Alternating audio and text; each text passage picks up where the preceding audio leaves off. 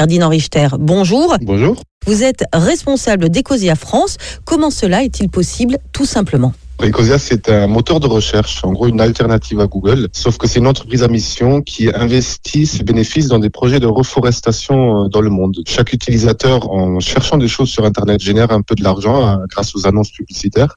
Et cet argent, nous, on le réinvestit. Aujourd'hui, c'est euh, une vingtaine de projets dans le monde pour restaurer les écosystèmes, pour protéger la biodiversité et ramener un petit peu la forêt qui a été détruite. Quand vous surfez dessus, en moyenne, il faut à peu près 45-50 recherches pour financer un arbre. Et vous n'avez pas besoin de changer vos habitudes. C'est juste vous continuez normalement à surfer sur Internet, à faire vos recherches. Et cet argent, il est utilisé pour faire du bien. Alors justement, ils sont plantés où ces arbres? Alors il y a des hotspots de biodiversité dans le monde, comme on les appelle. Donc c'est le continent africain, l'Amérique euh, centrale et du Sud, Indonésie, parce qu'il y a une vraie urgence sociale et climatique de prendre soin de la biodiversité et de restaurer les écosystèmes.